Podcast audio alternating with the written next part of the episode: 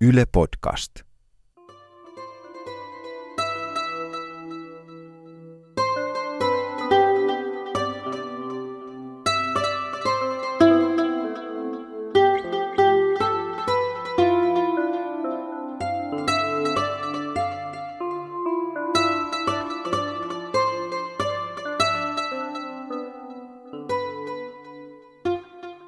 Mä pelkäsin aina mun äitiä. Mun isä kuoli, kun mä olin parivuotias. Ja ainoat muistot, mitä lapsuudesta on se, että äiti hakkas mua. Mä yritin pelkää sitä, koska mä muistutin niin paljon mun isää. Jossain kohtaa mä tajusin sanoa sen, että mä en valinnut mun iskää. Jos se oli vihainen mistä vaan, niin mä toin muistot isästä. Mutta siis äiti oli nuori, kun sain minut ja mä olin ihan täysvahinko. Ja äiti oli nuori, niin mies kuoli 22-vuotias äiti oli varmaan silloin, niin oishan kai varmaan siinä aikana halunnut tehdä jotain muutakin kuin olla leski yksinhuoltaja. Mun isästä mä oon kuullut sen, että se on lyönyt jotain ja se joku on kuollut. Ja mun isä on ollut vankilassa ja sillä oli perhetapaamiset, mutta jonkun toisen naisen kanssa. Ja sitten, että sillä on ne kaksi poikaa. Ja, mutta sitten kuitenkin, että isä on joskus sanonut, että aina on aikaa rakastaa, mutta isä ehkä teki sen liiankin hyvin. Poliisit sanoi silloin, kun se oli kuollut, että se oli parempi, että hän kuoli, koska seuraavaksi olisi kuollut äiti tai minä.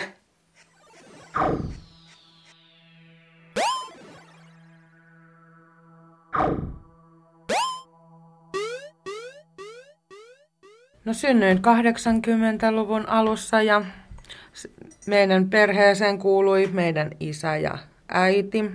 Ja sitten mulle syntyi seitsemän vuotta myöhemmin pikkuveli. Ja meidän äiti on, mielenterveysongelmainen, että hän on sellainen skitsofrenian puoleinen, skitsofreniasta kärsivä. Meidän iskälläkään ei ollut ihan kaikki, kaikki kunnossa, että hän oli sitten taipuvainen enemmän tämmöisen väkivaltaan. Ja, ja siinähän me sitten elettiin pienenä aikamoisessa niin kuin väkivallan ja muun niin kuin pelossa. että himmeentä psyykaamistahan se, se oli niin kuin se lapsuus.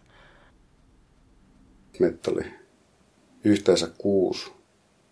Et meitä lapsi oli neljä ja mä oon vanhin.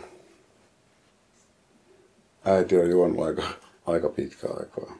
Et kyllä se aina niin kuin, no ei se tietysti raskaana ollessa ei juonut. Faija käytti päihteet silleen niin kuin viikonloppu. Kyllä sitä nyt tiesi, että ne ottaa ja tolleen noin. Olihan siellä hirveitä riitoja ja kaikkea tuommoista. Se oli sitten niin lähinnä viikonloppuisin semmoista hulinaa. Poliisit kävi monta kertaa. No oli siinä vähän perheväkivaltaa ja tuommoista. Meillä oli äiti ja isäpuoli ja yksi sisko ja yksi veli oli asu kotona silloin. Mm, te, äiti teki paljon töitä, joi aika usein kyllä. Mutta semmoinen ihan perus. Isäpuoli oli ihan vitun mulkku, väkivaltainen, Hitleri, natsi. Täysin fakta, että jos mulla olisi ysimillinen ja se kävelisi mua vastaan, mä ampuisin sen molemmat polvet paskaksi. Ihan vaan just sen takia, että sit se joutuu olemaan niinku muiden armoilla ja nykypäivän tuommoinen vanhusten ja vammaishuolto on niin paskaa, että siinä on kuule kusessa ja paskassa.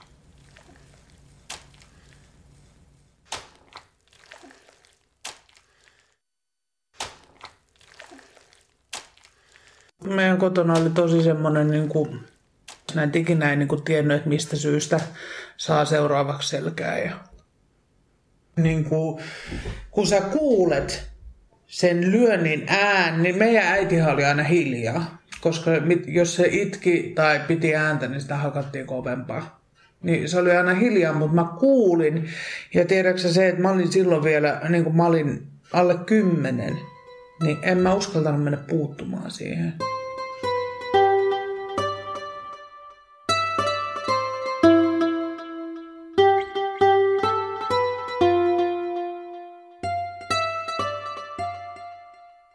Mm, ensimmäinen muisto on se, että onko normaalia, että kädet sidotaan ja sitten jo tulee nurkassa lukuisia tunteja.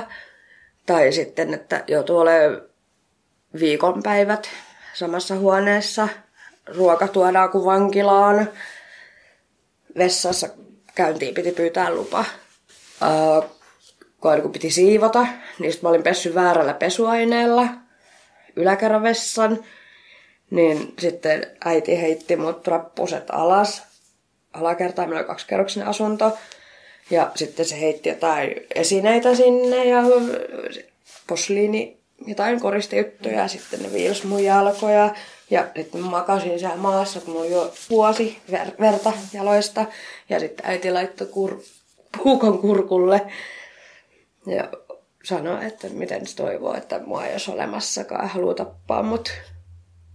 Niin se on ehkä pahin. Niin ajattelin kyllä, että se ei ole ehkä ihan normaalia.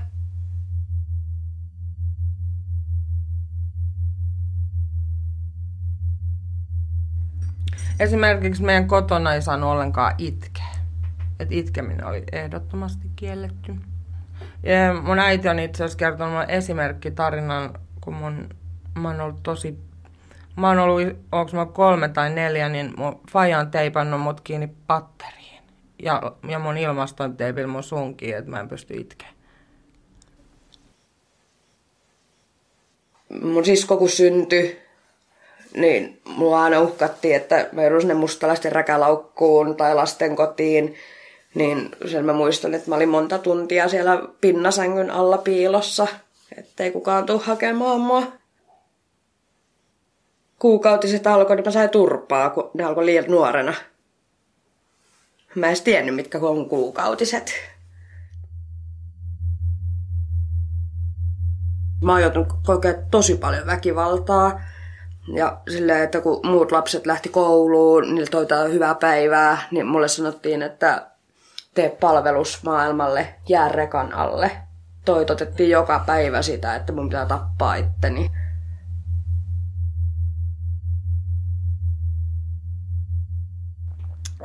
Minä ja mun pikkuveli metelöitiin automatkalla liikaa. Niin ja mä keikuin jotain siinä keskellä, niin meidän faija tota, veti vaan nyrkille leukaa. Ja silloin mun leuka meni hajalle. Tai itse asiassa mun oman isän ansiosta mun leuka ei aukea suoraan vieläkään. Meillä on ollut todella semmoista niinku orjatyöleiritunnelma, niin sanotusti. Että siellä niinku piti tehdä just niin kuin sanottiin tai muuten. Ja sitten meillä ei saanut pitää ollenkaan mitään niinku ääntäkään juurikaan. Et kaikki niinku sellainen metelöintikin oli vähän ongelma. Ja se oli... Ja se nykyään aukeaa tolleen vinoin, että hammaslääkärissä on ikävä käydä nykyään. Et siinä, siinä kohti se on ainut, mi, missä mulla muistuu mieleen, että vitsi.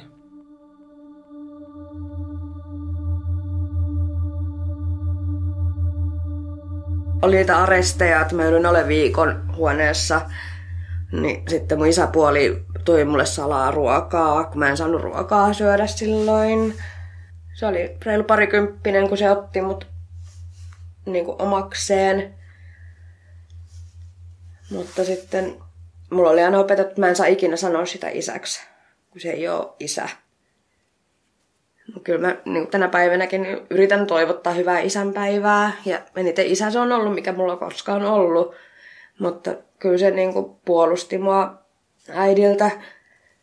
Mutta sitten oli vaan välillä katkeria tilanteita, että mä eduin hyppynarulla sito ovet ja ikkunat ja kaikki kiinni, ettei isäpuoli pääse kotiin, kun äitillä oli joku hoito. Mutta isäpuoli kyllä se Jeesus. Yhden kerran muistan, kun pyysin, että tekee mulle ongen, niin sanoi, että sit kun se sanoi, että iskä, voisi tehdä mulle ongen, niin sitten se vasta suostui tekee mulle se. Mutta jälkikäteen kun miettii, niin siis mun isäpuoli on ollut ihan helvetin tärkeä. Mutta sitten kun äiti ja isäpuoli eros, niin varsinkin silloin on tehty niin hyvin selväksi, että mä en saa olla tekemisissä mihinkään niihin sukulaisiin, mitkä on isäpuolen puolelta. Kyllä mä isää pelkäsin ehkä kaikista eniten. Kyllä mä sain turhaa turpaa. Yksi kerta muistuu kyllä mieleen aika hyvin. Äiti oli pöllinyt pikkuveljen säästämät viikkorahat 300 markkaa. Ja Faija oli ihan varma, että, että mä, mä tiesin, missä ne on, niin että mä oon varastanut ne. Mä yritin Faijalle kivenkovaa väittää, että mä en tiedä, missä Juha pitää rahoja, koska meillä on Juhan kanssa sopimus, että, että mä en tiedä, missä se rahat on. Juhakin sanoi Faijalle, että ei Heikki tiedä, missä Niin mä sain silti turpaani ja siitä jälkikäteen selvisi, että mutsi oli vienyt 11-vuotiaana. Tajusin, että meidän perheessä kaikki ei ole ihan kauhean hyvin. Et silloin oli kaikista pahimmat konfliktit. Siinä mielessä vähän hassut olot elää. Että äiti joi tosi paljon ja isä kävi töissä. Niin mä olin sitten se, ketä huolehti sisaruksista päivisin. No, jouduin pitää aika paljon itsestäni huolta. Ja siinä sivussa sisaruksista se oli ihan niin kuin päivittäistä ruoanlaittoa ynnä muuta joskus kymmenenvuotiaana. Kyllä mä siitä meidän mummille juttelin, vaikka mä en olisi saanut. Iskä ja äiti kielsi, kotiasioista ei saa puhua. Kaikista ikäviä asia, minkä muistaa, niin on se, kun mun isä hyppäsi parvekkeelta kai se yritti tappaa itsensä, vaikka ei se sitä niin kuin varsinaisesti sanonut. Mutta hyvääkin oli kyllä paljon. Oikeasti sitä oli kyllä kuitenkin paljon, vaikka se meininki oli mitä oli, mutta kyllä sitä hyvääkin löytyy sieltä.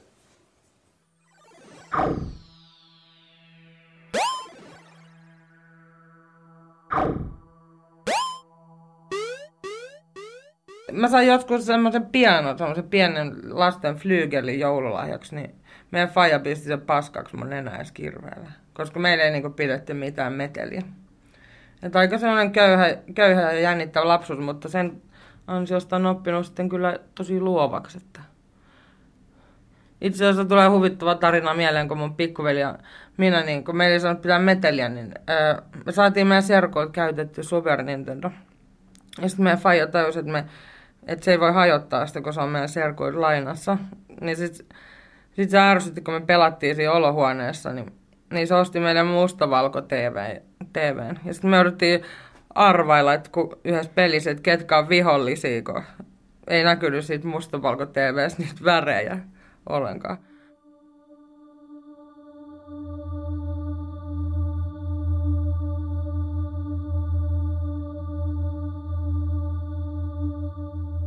Kyllä se piti niinku kerrasta mennä perille, jos sanottiin jotain. Suurin osa mun kavereista ties silloin, minkälainen tilanne mulla on kotona. Kyllä mä sain silloin jo kaveripiiristä tukea, että joskus kun faija huitas mua, niin mä jouduin lähteä himasta menee ja menin sitten kaverille pariksi päiväksi. Kerrottiin se vanhemmille ja että niin, homma toimi silleen.